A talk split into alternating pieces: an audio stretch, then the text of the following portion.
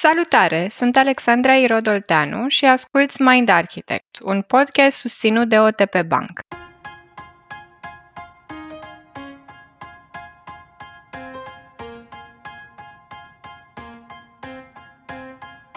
Este sexualitatea un subiect rușinos sau una dintre cele mai naturale și necesar de discutat teme?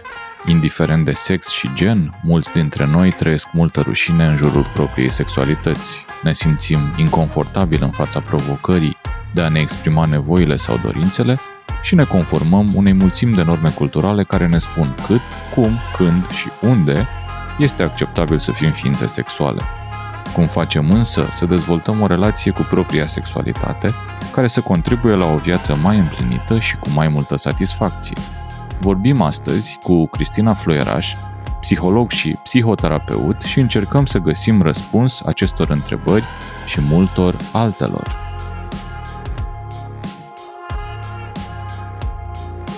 Salutare tuturor! Bine v-am regăsit într-un nou episod din sezonul pe care noi l-am numit sezonul controverselor, adică acela în care, așa cum ați văzut și până la episodul de astăzi, vorbim despre subiecte care fie sunt controversate, fie au potențialul de a genera discuții care pot ajunge la conflict sau la deturnare emoțională.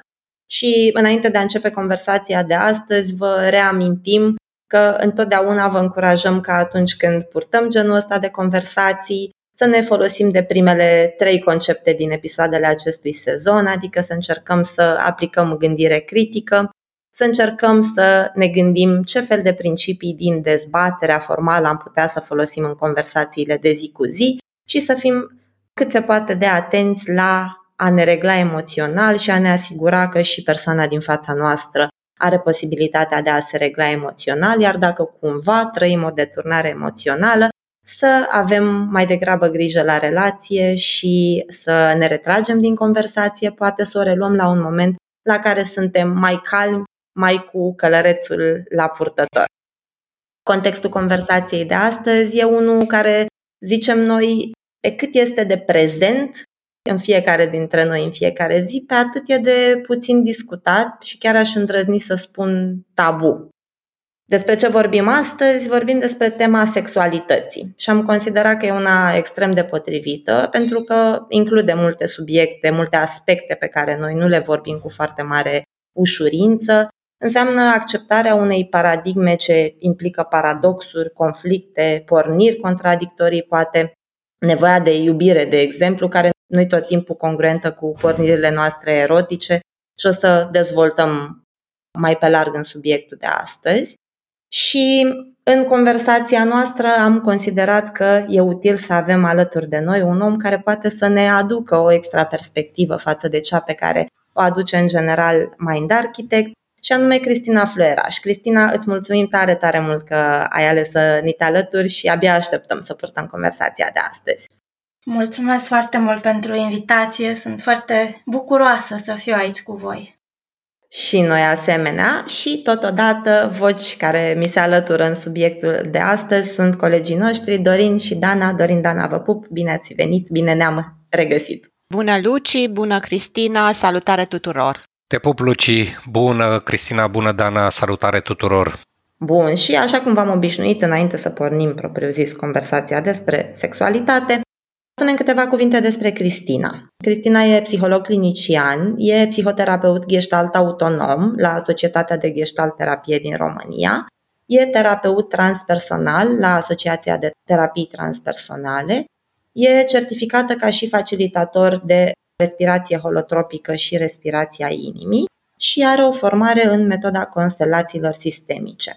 Totodată, Cristina este facilitator de workshop-uri de feminitate și de creativitate și autocunoaștere prin artă și eu îndrăznesc să mai fac o adăugire aici în curând pe canalul nostru de YouTube. Pe Cristina o să o mai găsiți și într-o conversație cu mine în care vorbim exact despre subiectul ăsta și anume cum poate arta să ne fie un instrument, dacă nu în procesele noastre de terapie ghidate de un terapeut care folosește instrumentul ăsta, cel puțin în procesele noastre individuale de dezvoltare personală.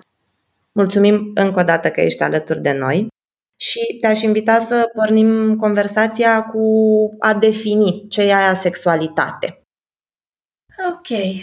Sexualitatea are cumva două funcții, aceasta biologică cu care ne naștem și mai are o parte mai puțin uh, discutată și care i s-a oferit mult mai puțin atenție de-a lungul timpului, și anume această parte de erotism, care se referă la mai mult decât actul fiziologic și la nevoia fizică.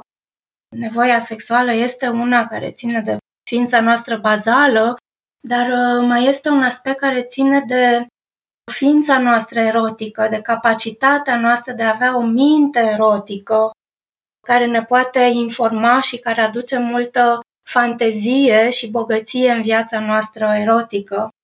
Și de asemenea, cred că aici este foarte mult de discutat și de adus această completare că prin mintea noastră erotică și prin a ne asuma fantezia erotică și propria noastră creativitate în această zonă, și prin asta putem să aducem foarte multă vitalitate în corp și în viața noastră. Este o parte care e foarte puțin uh, studiată sau e foarte de curând studiată și ține de psihologia dorinței, deci mai mult de felul în care noi funcționăm la nivel psihic în relație cu sexualitatea, decât de sexualitate la nivel uh, biologic. Cristina, când spui capacitatea sau ființa noastră erotică, când spui noi, te referi la noi oameni? E specia noastră da. specială în sensul ăsta sau se da. regăsește genul ăsta de capacitate și în alte specii? Din ce știm până acum, este ceva specific uman. Este ceva ce ține de specia noastră, această capacitate de a, cum să zic, informa realitatea prin intermediul fantasmei, prin intermediul imaginației care apare cumva la nivelul uh, implicării neocortexului în acest proces. Mm-hmm.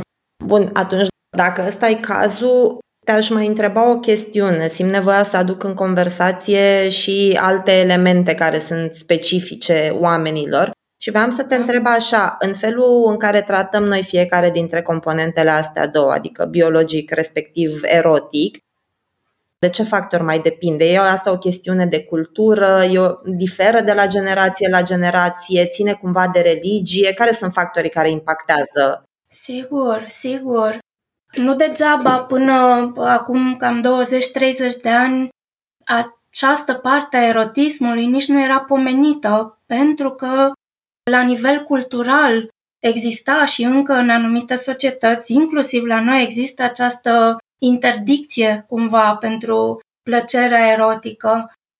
Partea aceasta de erotism, adică de a te bucura de sexualitate, nu numai de a face sex pentru reproducere, partea aceasta a fost mereu văzută la nivel cultural și de către biserică ca fiind un act imoral și antireligios. Și această reprezentare a impregnat foarte mult cultura și valorile noastre la nivel social. De aceea, foarte mult din spațiul acesta este impregnat de foarte multă rușine. Ne este rușine să trăim plăcerea și asta se întâmplă mai ales, mai ales pentru femei. Pentru că există această reprezentare cumva că femeia e nevoie să păstreze în niște limite foarte morale această parte a existenței ei Bărbaților mult mai rar le-a fost interzis cumva accesul la propriul lor corp și la a trăi plăcerea prin corpul lor. Deci da, suntem foarte impactați de cultură și cred că e foarte important să știm, inclusiv noi, cei care vorbim aici, inclusiv eu, că felul în care percep sexualitatea și erotismul depinde foarte mult de faptul că sunt o persoană cu pielea albă, că trăiesc într-o țară totuși democratică, că există totuși în același timp în trecutul meu o istorie transgenerațională care vine prin comunism și care vine cu această reprezentare în comunism, nu? dacă ne amintim, femeia nu era stăpâna corpului ei, era statul care era stăpânul corpului ei, statul care își dorea mulți copii Așadar, multe femei au suferit, au suferit, nu aveau dreptul să facă avort, își riscau viața și foarte multe chiar uh, au murit din disperarea de a nu aduce pe lume un copil pe care nu și-l doreau. Așadar, felul în care noi am moștenit această reprezentare asupra sexualității vine cu toată această încărcătură de care e foarte important să fim conștiente și conștienți în general. La un moment dat uh, am citit și mi-a plăcut foarte mult, tot într-una din aceste cărți, în cartea lui Jack Morin, The Erotic Mind, Mintea erotică, dar nu este tradusă în română, din păcate. El spunea acolo că până și rebelii sunt produsul culturilor. Foarte interesant. Adică să nu credem că scăpăm de asta și e importantă când tu vorbeai, uh, Luciana, de gândire critică, e important să ne dăm seama că suntem foarte mult infuzați de cultura în care trăim și a vedea lucrurile și dintr-o altă perspectivă deseori uh, implică un efort consistent de a pune la îndoială lucrurile și de a încerca să vedem prin propria noastră experiență ce este adevărat și ce nu pentru noi. Cristina, am și eu o curiozitate. Înțeleg uh, diferențele astea culturale, de moștenire. Dacă ar fi să vorbim despre bărbați și femei și putem și în contextul cultural, cum arată sexualitatea la femei și la bărbați dacă avem, nu știu, niște date din astea generale și poate chiar uh, culturale și ca să fiu mai specific, dacă există diferențe între bărbați și femei și, de exemplu, cât sex își doresc cele două părți. Da, este o întrebare bună. De asemenea, este inclusiv pentru studiile pe care o să le aducem în discuție, este o întrebare bună cât anume răspunsul femeilor și bărbaților diferit la aceste studii are cu adevărat legătură cu ființa reală, cu bărbatul și femeia din spate și cât are legătură cu așteptarea și așteptările culturale pe care oamenii și le fac legat de cum să răspundă la asemenea întrebare. Da, ă, sunt diferențe, sunt diferențe în sexualitate la nivel de a fi femeie sau bărbat. Una dintre diferențele structurale este faptul că pentru bărbați focusul este mai îngust. Atunci când ă, tot Jack Morin în studiul lui asupra sexualității, el a studiat cam ă, o mie de persoane ca să vadă exact care sunt uh, experiențele lor erotice de vârf, asemenea lui Maslow. De asemenea, a studiat cele mai puternice fantasme erotice și ce e diferit în uh, focusul între femei și bărbați. A observat că pentru bărbați focusul este mai îngust și anume în fantasmele lor ei sunt foarte focusați pe partea strict fizică și foarte clară a actului sexual și el a considerat că probabil are legătură cu penisul, care este un sistem instantaneu de răspuns al excitării. E foarte diferit de femei, pentru care răspunsul genital este mai difuz, mai nedefinit și mai puțin țintit. De aceea, poate femeia este interesată mai mult de context, de povestea din jurul sexului, de atmosferă. În uh, toate fantasmele pe care femeile le-au împărtășit în acest studiu, ele erau mai interesate pentru a explica sau a descrie o scenă erotică, ele aduceau în cadru peisajul, aduceau ceva din atmosfera locului și asta are legătură cu răspunsul genital uh, un pic mai vag pe care noi ca femei îl simțim. Pot să mai aduc aici exemplul unui studiu pe care l-am citit recent și care m-a impresionat. Era legat de a le arăta atât femeilor cât și bărbaților poze, imagini cu scene erotice, cu fotografii. Și erau fotografii diverse, care înfățișau două femei într-o scenă erotică, doi bărbați, o scenă hetero, o scenă cu mai mulți oameni într-un act sexual și în același timp era pentru femei, pentru că la bărbați e mult mai ușor de măsurat nivelul excitării, femeile aveau cumva un material textil pus la, la nivelul vulvei pentru a măsura și gradul de lubrefiere. Și ce a apărut a fost uh, incredibil, și anume, pe de o parte, că sexualitatea femeii este mai flexibilă în sine, și anume, femeile răspundeau prin excitare la mai multe categorii de scene erotice. Bărbații, de exemplu, foarte rar erau excitați la vederea unei scene dintre doi bărbați, dar pentru femei pare că nu a fost același lucru. Ele puteau să simtă excitare și în acest caz. În același timp, la nivel conștient, femeile spuneau că nu sunt excitate, deci nu era conștientizată excitarea. Chiar dacă la nivel fizic uh, se putea măsura asta, corpul, adică le răspundea, răspundea erotic la ceea ce vedeau, dar uh, felul în care ele traduceau impulsul corpului și senzația de la nivel vaginal nu era conștientizată. Și asta vorbește, pe de o parte, de o diferență structurală, biologică, poate, prin acest răspuns genital difuz și prin faptul că multe femei nu-și dau seama că sunt excitate și așa cum o să vorbim mai târziu, pot să confunde excitarea sexuală cu iubirea, pentru că iubirea le-a fost mult mai mult permisă și acceptată social, deci poate să fie un răspuns genital, biologic, dar vorbește și despre această așteptare și despre ce este permis unei femei, cât îi este permis să spună și cât își dă voie să trăiască această excitare versus un bărbat. Ce interesant! Uite, mi-aduc aminte acum, în timp ce povesteai, mi-am adus aminte, Cristina, de cartea When Men Behave Badly a lui David Bass, care e un psiholog mm-hmm. evoluționist și despre care găsiți și în mindarchitect.ro un book espresso.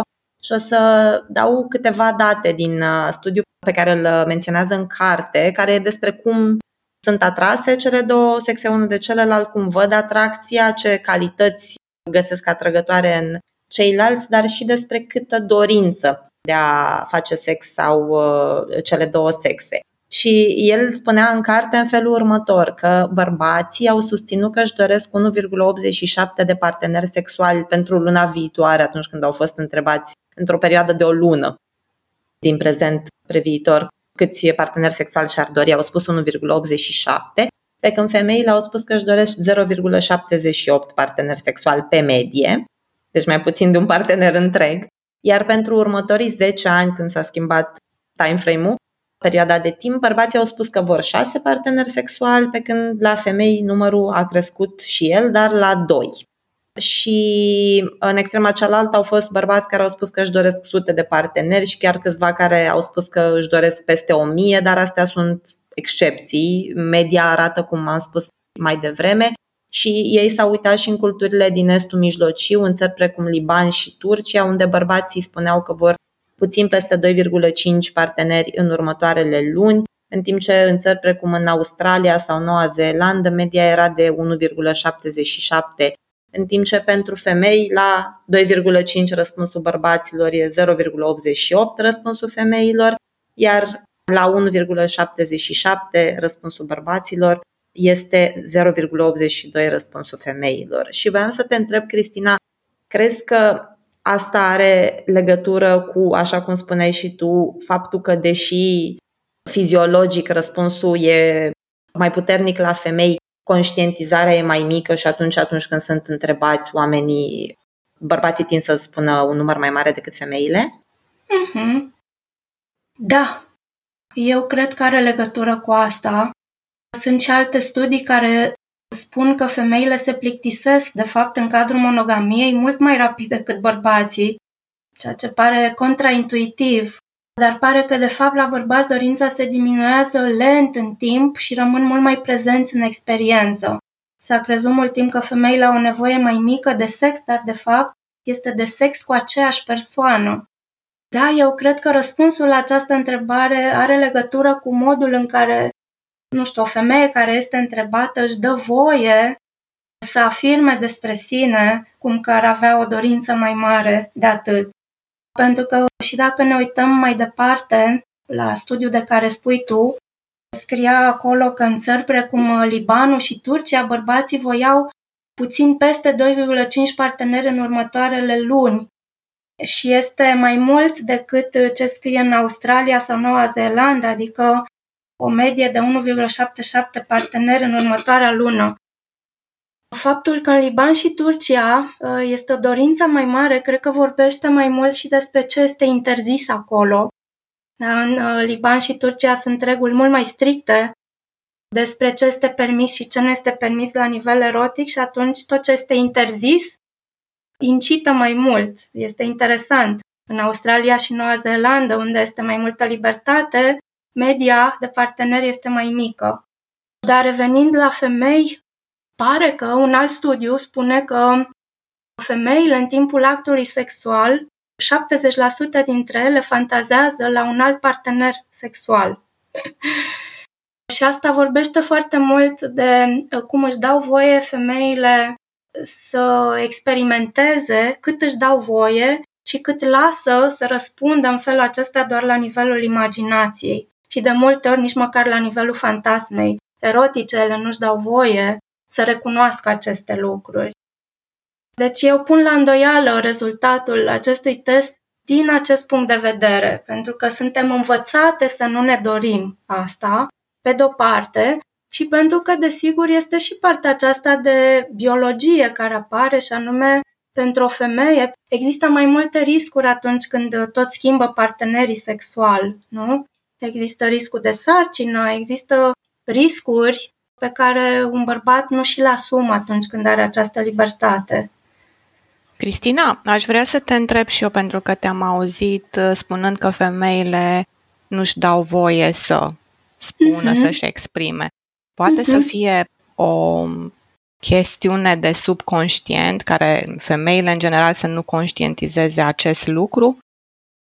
Da, sigur, sigur.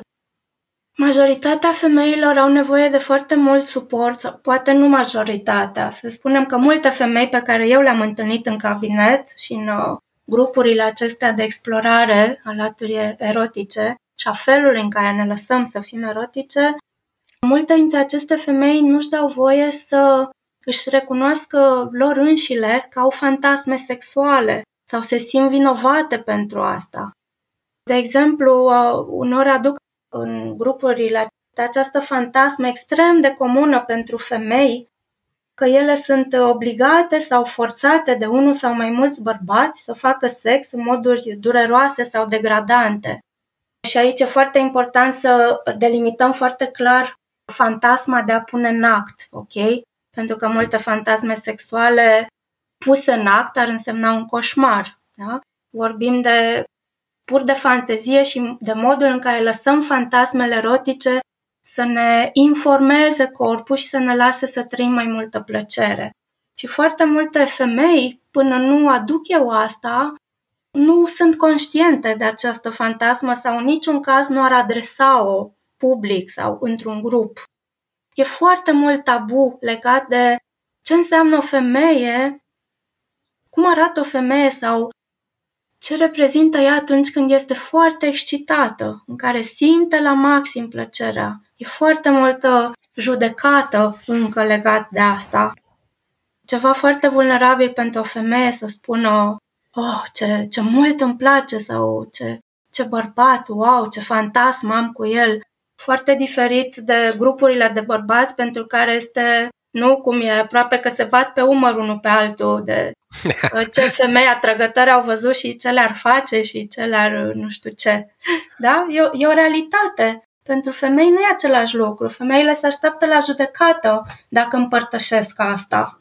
Mie mi se pare foarte interesant ce descrii și, uite, apropo de relații monogame pe mhm. perioade lungi, pe niște ani, dacă înțeleg corect, femeile e posibil și și probabil să aibă aceste fantasme, uh-huh. dar inconștient, cum zicea Dana, nici măcar, sau ce înțeleg eu este că și le reprimă, uh-huh. plus nici nu o să vorbească cu nimeni niciodată despre astea. Am înțeles corect? Uh-huh. Da, da.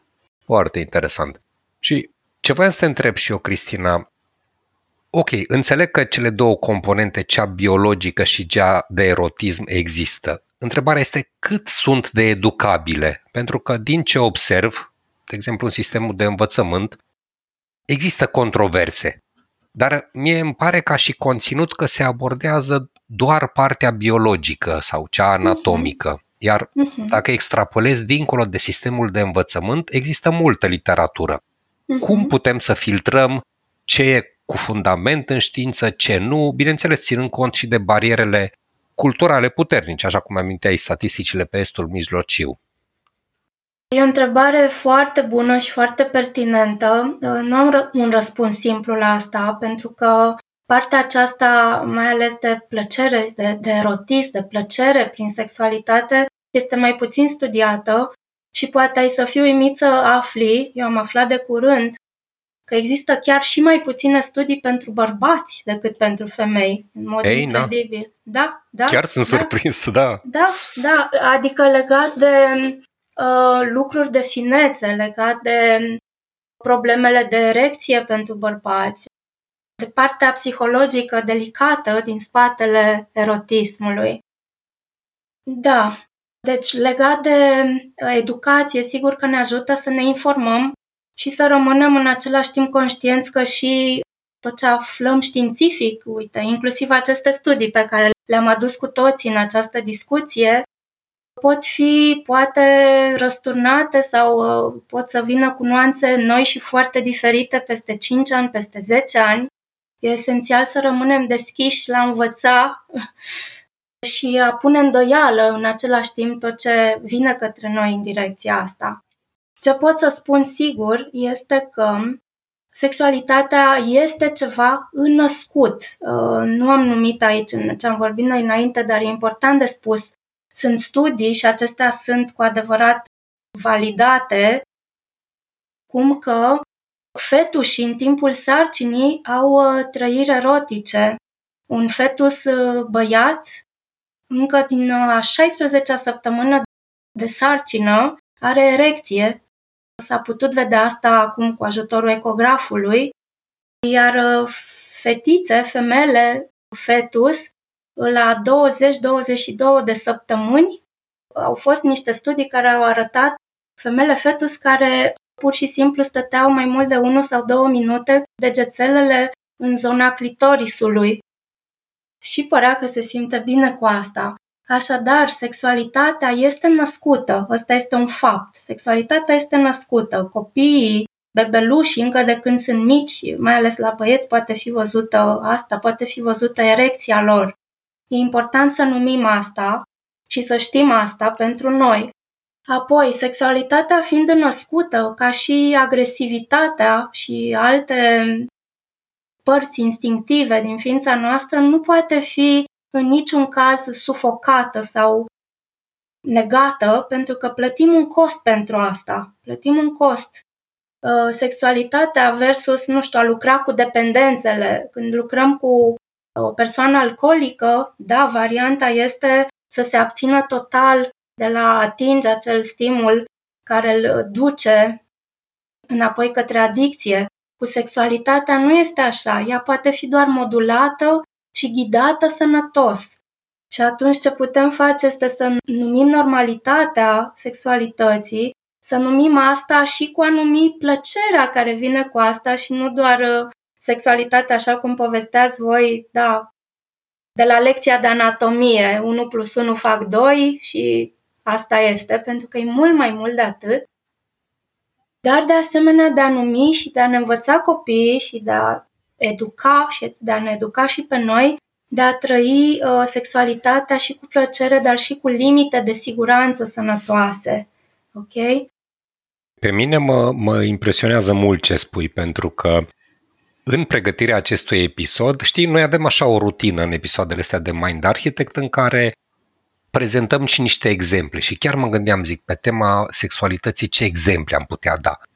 Dar ce înțeleg și mă impresionează din ce spui este că pe lângă componenta asta cu care ne naștem, uh-huh. componenta născută avem și multă componentă învățată și generațional. Uh-huh. Acum poate suntem într-un moment în care putem să învățăm pe alții, da. dar uite și noi ca adulți sau dacă e să mă refer la propriul exemplu, înțeleg așa din ce spui că pe lângă componenta născută plus cea experiențială, că toți învățăm uh-huh. Uh-huh. astea, există și lucruri pe care le putem învăța în da. ceea ce înseamnă sexualitatea. Foarte tare. Da, sigur. Putem să învățăm, putem, um, de exemplu, studii mai noi, tot în cartea lui Jack Morin, The Erotic Mind, Mintea erotică, arată că excitare plus pericole egal o viață erotică împlinită, că trăirea aceasta erotică este paradoxală în sine și de puține ori este politically corect. Deci ca să putem să trăim uh, împlinit această viață erotică, e important să acceptăm paradoxurile vieții erotice, care nu sunt tot timpul ușoare. Erotismul vine cu un anumit grad de a accepta pericolul, deci vine cu, apropo de ceva ce putem învăța, putem adresa, să ne adresăm întrebarea ce grad de risc putem să ne asumăm pentru a aduce ceva nou în relație. Pentru că erotismul caută mereu noul, caută să cucerească ceva. Cât de mult ne putem da voie într-un cuplu să punem o întrebare incomodă, cât de mult putem să ne asumăm să aducem un nou rol, joc de rol erotic și să riscăm, pentru că vulnerabilitatea și acest nou adus în ecuația erotică aduce foarte multă plăcere. Ok? Dar uh, presupune întâi a, a avea o bază de siguranță împreună cu celălalt partener, în special pentru femei. În special pentru femei. Deci da, putem învăța lucruri care țin de mintea noastră erotică. Cum ar fi faptul că un anumit grad de anxietate, un anumit grad de agresivitate, un anumit grad de durere chiar, în proporția corectă pot fi extraordinar de erotice așa cum prea multe evident că inhibă. Tot acest dans între a căuta un echilibru, care este punctul, care este limita, care e limita după care e prea mult și devine prea dureros sau uh, incomod sau neplăcut. A căuta această limită permanent și a ne juca cu asta aduce foarte multă savoare în, în viața noastră erotică, dar e nevoie să cultivăm asta conștient. Mă bucur tare mult că ai adus în discuție disclaimer-ul ăsta, să-i zic așa, că e nevoie înainte de toate să creăm un spațiu de siguranță împreună cu partenerul, pentru că, Cristina, îți mărturisesc că atunci când ai adus în conversație ideea asta despre furie sau agresivitate ca fiind parte din sexualitate, uh-huh. eu am avut o emoție dificilă în corp. Uh-huh uh-huh. pentru că m-am gândit că asta deschide potențiale uși către agresivitate care poate să nu producă plăcere ambilor parteneri. Mhm. Dar apoi mă gândeam inclusiv la episodul nostru despre neuroștiința îndrăgostirii, în care povesteam despre cocktailul neurochimic care se întâmplă atunci când, când ne îndrăgostim și cum, din fericire sau din păcate, și cortizolul face parte din uh, cocktailul uh-huh. ăsta, pentru că avem uh-huh. nevoie să avem și un mic sentiment de anxietate de o să, uh-huh. o să plece, nu o să plece, o să rămână, uh-huh. o să mă mai considere atrăgător în continuare. Da. Uh-huh. Cristina, uite, aș vrea să dau un exemplu, că a adus mai devreme Dorin, uh, a adus în uh, discuție ideea asta de ce suntem învățați și mi-aduc aminte că în școală, în școala generală, că pe atunci s-a purtat prima oară, mi-aduc eu aminte conversația asta la noi, Învățam nu mult, dar aveam niște discuții despre sexualitate, dar erau strict din perspectiva asta biologică. Învățam despre menstruație și eventual metode contraceptive, cum funcționează sistemul reproducător și cam pe acolo, dar nu mi-aduc aminte niciodată să se fie adus în conversație ideea de sexualitate ca și ceva care are și o componentă psihologică ca și, ca și ceva care are și o componentă erotică, uh, ca și ceva care presupune, cum ai spus și tu mai devreme, adus de elemente noi în relație sau joc uh, împreună cu partenerul. Și pentru mine asta a însemnat destul de multă muncă în viața adultă să ajung în punctul în care să simt că e în regulă să exprim genul ăsta de dorințe și îți împărtășesc că la mine ce se simțea era multă rușine. Ca și cum da. e rușinos să spun că aș avea vreun soi de dorință da. sexuală, de atracție față de o altă persoană. Da, da. Luciana, ce aduci tu este valabil pentru multe femei, inclusiv pentru mine. Și mult timp, acum am niște ani de când lucrez cu tema aceasta dar uh, mult timp mi se întâmpla, îți mărturisesc că mi se întâmpla ca în cabinet, în grup cu femeile, să mă înroșesc când vorbesc despre asta. Ok?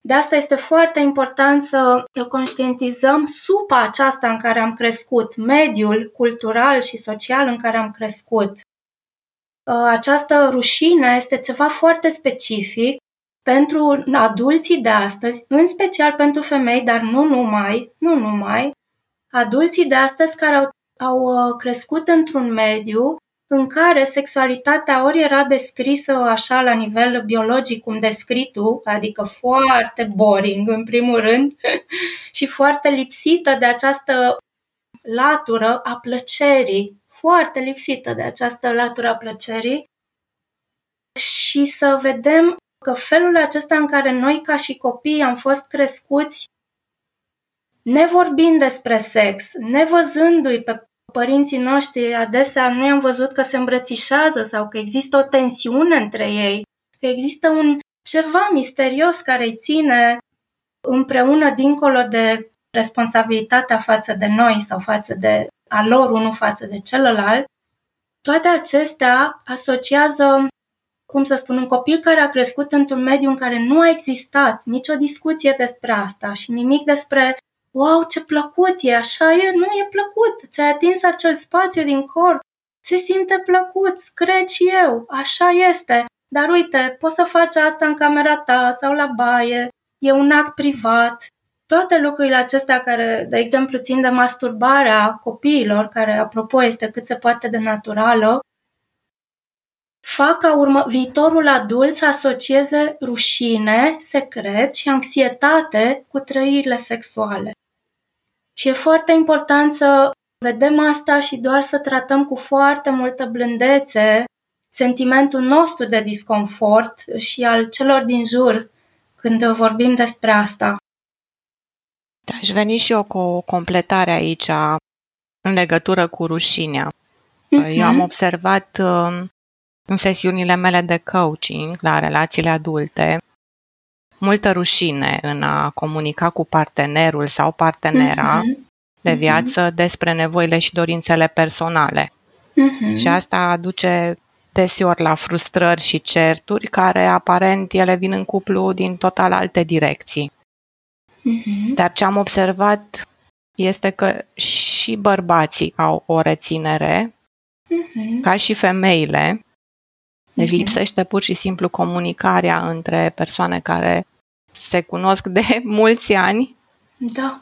Și la un moment dat relația devine monotonă, relația sexuală. Uh-huh. După câțiva ani de trăire în cuplu împreună, acolo încep să aibă frustrări uh-huh. și spun gen nu se mai uită la mine așa cum se uita înainte, nu mă mai ține de mână, nu mă mai atinge. Uh-huh, uh-huh. Și am mai observat o situație atunci când apare un copil în cuplu. Femeia, în general, se neglijează și alocă întreaga ei grijă și atenție copilului. Și da. bărbatul simte gelozie și abandon din partea partenerei. Da, așa este. Cum ar putea partenerii să treacă peste această rușine și să încerce să-și condimenteze puțin viața sexuală? Mm-hmm. Cred că punctul de plecare este a accepta în cuplu că există acest disconfort și pentru femei și pentru bărbați de a vorbi despre viața lor erotică. Există, poate că sinele sexual e partea cea mai, cea mai vulnerabilă a ființei noastre, nu? Că e practic partea bazală, așa venim pe lume, ține de partea noastră bazală de identitate. Cred că e important să numim acest disconfort ca baza discuției. Da, uite, nici mie nu mi-e ușor, nici ție nu ți-e ușor. Hai să vedem, poate să începem să vorbim care e motivul pentru care nu ne e ușor. Și o să aflăm deseori că este o teamă de respingere foarte puternică pentru fiecare dintre parteneri. Ce se întâmplă că propun ceva nou și celălalt spune nu. E nevoie de un eu foarte stabil, de a ști foarte bine cine ești pentru a nu te, cum să zic, bulversa și trigărui atât de tare când partenerul zice poate tu vrei să-mi propui asta, dar eu nu vreau. Ok? Deci a vorbi despre asta și a accepta disconfortul, cred că este primul pas. Apoi, um, legat de femei și bărbați și de ce ai numit tu mai devreme, e important de știut că bărbații, pentru că a existat o istorie întreagă de abuz din partea bărbaților, și nu numai, bineînțeles, în cultura noastră, ci asta se întâmplă na, de când e lumea și pământul, foarte mulți bărbați au această teamă a prădătorului sexual. Și anume, le este frică să propună ceva mai uh, provocator, pentru că nu vor să simtă uh, ca partenera lor să îi perceapă ca fiind uh, prea agresivi sau eu știu cum. E ceva important de numit aici, pentru că am văzut asta din lucru cu bărbații. Ei și-ar permite să propună ceva mai mult, dar nu vor să-și rănească partenera. Okay? Iar pentru femei este o realitate faptul că atunci când apare copilul, pe lângă faptul că tot uh, corpul unei mame, proaspete mame, este bombardat de oxitocină, care este hormonul atașamentului și care uh, inhibă testosteronul, care este hormonul care e necesar în sexualitate atât pentru femei cât și pentru bărbați. Deci corpul femeii este pur și simplu îmbibat de această oxitocină și pe de o parte scade cu adevărat, cum să zic, dorința sexuală o vreme, este modul naturii de a îndrepta mama către copil pentru a crea acel bonding absolut necesar pentru supraviețuire și pentru o viață sănătoasă. În același timp, multe femei uh, păstrează acest contact și această legătură simbiotică cu copilul mult peste cât este cu adevărat necesar. Și și au această apropiere erotică, de fapt, uh, această plăcere de atingere senzuală în contact cu pielea copilului, cu al ține în brațe, cu al mângâia. Și cred că aici foarte mult este rolul bărbatului, al tatălui, de a ajuta la separare. În primul rând, prin a invita mama, îi lăsa spațiu să facă lucruri pentru plăcerea ei, să se ducă să, nu știu, meargă la o seară de dans, la un pilates, la orice îi face ei plăcere și orice creează și un pic de distanță față de rolul acesta matern, care, da, nu este unul erotic în sine. Deci aici cred că intră rolul bărbatului uh, în scenă, acela de diferențiere, de a aduce un pic de diferențiere și de a lupta el pentru cuplu în felul acesta. Nu știu dacă am răspuns la întrebare. Sunt foarte da, multe aspecte e care foarte important aduc. și să te audă ascultătorii noștri să audă o voce care are experiență în acest domeniu. Mm-hmm.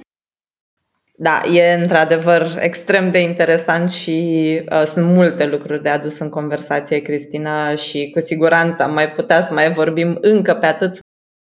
Dar uh, timpul ne presează puțin și încercăm să păstrăm episoadele la o lungime care poate fi ascultată dintr-o singură sesiune. Așa că fac o scurtă recapitulare. Deci am vorbit despre faptul că sexualitatea e ceva natural înnăscut, dar care are și astea două componente, cea biologică și cea erotică, unde cea erotică e mai degrabă impregnată de tot felul de lucruri pe care le învățăm, construite pe parcursul vieții. Am vorbit puțin de diferențele între cum percep bărbații și cum percep femeile sexualitatea despre ideea asta de nevoie principală de a crea siguranță în relație, astfel încât să putem să ne explorăm, indiferent de ce rol avem în relație, propria sexualitate împreună cu partenerul și sexualitatea în cuplu și am vorbit și despre ideea asta sau sentimentul, emoția rușinii care apare în uh, cuplu sau în relație cu propria sexualitate și ce putem să facem legat de emoția asta și aș vrea să te invit către finalul episodului, Cristina, să tragem câteva concluzii, să ne ajut cu câteva idei care ar fi bine de luat acasă pentru ascultătorii noștri. Ok. Cred că aș numi uh, acest lucru care ține de sexualitatea matură, de erotismul adulților, și care ține de viața de cuplu pe termen lung și de lungă durată, și anume că dacă în tinerețe, în adolescență, erotismul este mai degrabă un răspuns pur hormonal, nu? Începem ca adolescență, suntem curioși să experimentăm și unor trăim destul de impulsiv și compulsiv întâlnirile noastre erotice, puține sunt extrem de împlinitoare, ca adult totul pornește de la intenția și atenția pe care o acordăm conștient vieții erotice. Deci, cu timpul, sexul nu mai este atât un răspuns hormonal, cât unul intențional, care vine prin dorința de a te cunoaște și a te lăsa cunoscut de partener. Poate fi o întreagă zonă de cunoaștere de sine, o întreagă călătorie, acest spațiu erotic, odată ce acceptăm paradoxurile și putem vorbi cât mai deschis despre asta, cât putem noi de deschis, și ne lăsăm să experimentăm un piculeț mai mult, cu un pic, să îndrăznim un pic mai mult, să aducem ceva nou în relațiile noastre astfel. Este esențial să avem în cupluri ritualuri de conectare și să ne oferim timp. Da?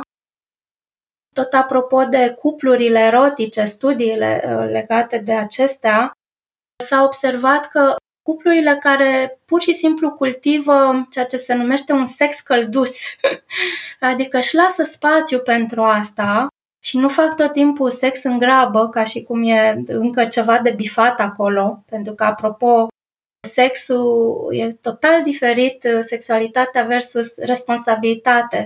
Plăcerea este la polul opus față de responsabilitate. Astfel că să ne lăsăm timp să cultivăm cu dragoste și respect această parte din noi, aduce mult mai multe șanse pentru a trăi și momente de vârf în spațiul acesta erotic. Și, bineînțeles, asta vine și cu capacitatea noastră de a îndrăzni să cerem și să propunem jocuri noi, contexte noi, să schimbăm mediul, să ne provocăm, să, să rămânem curioși față de noi și față de celălalt și în acest mod erotic. Mulțumim tare, tare mult, Cristina.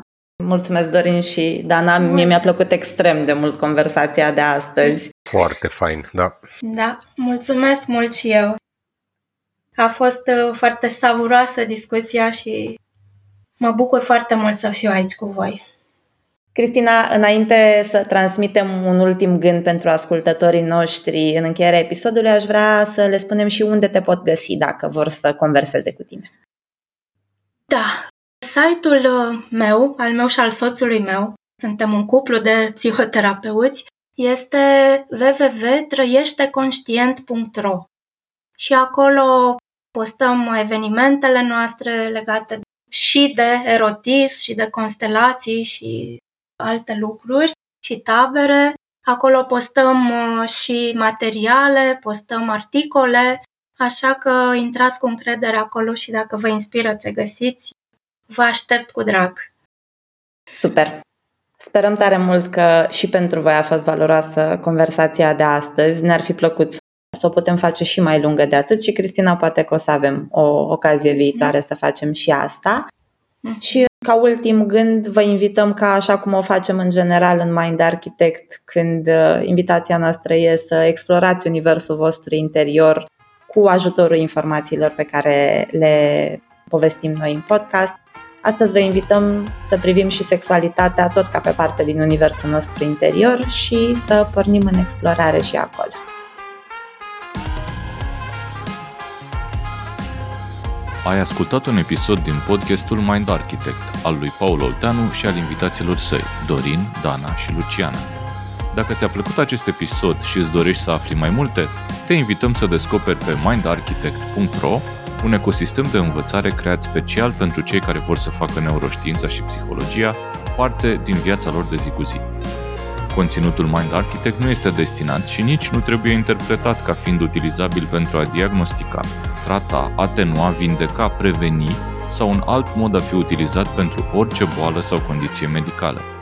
Nici nu trebuie considerat substitut pentru consultație psihologică sau muncă terapeutică. Podcastul Mind Architect poate fi ascultat în continuare gratuit pe rețele de podcasting precum Spotify, Apple Podcasts, pe canalul de YouTube Mind Architect sau pe mindarchitect.ro. Și dacă ai în preajma ta alte persoane care crezi că ar avea de câștigat din genul acesta de cunoaștere, ne-am bucurat tare să le dai și lor un share.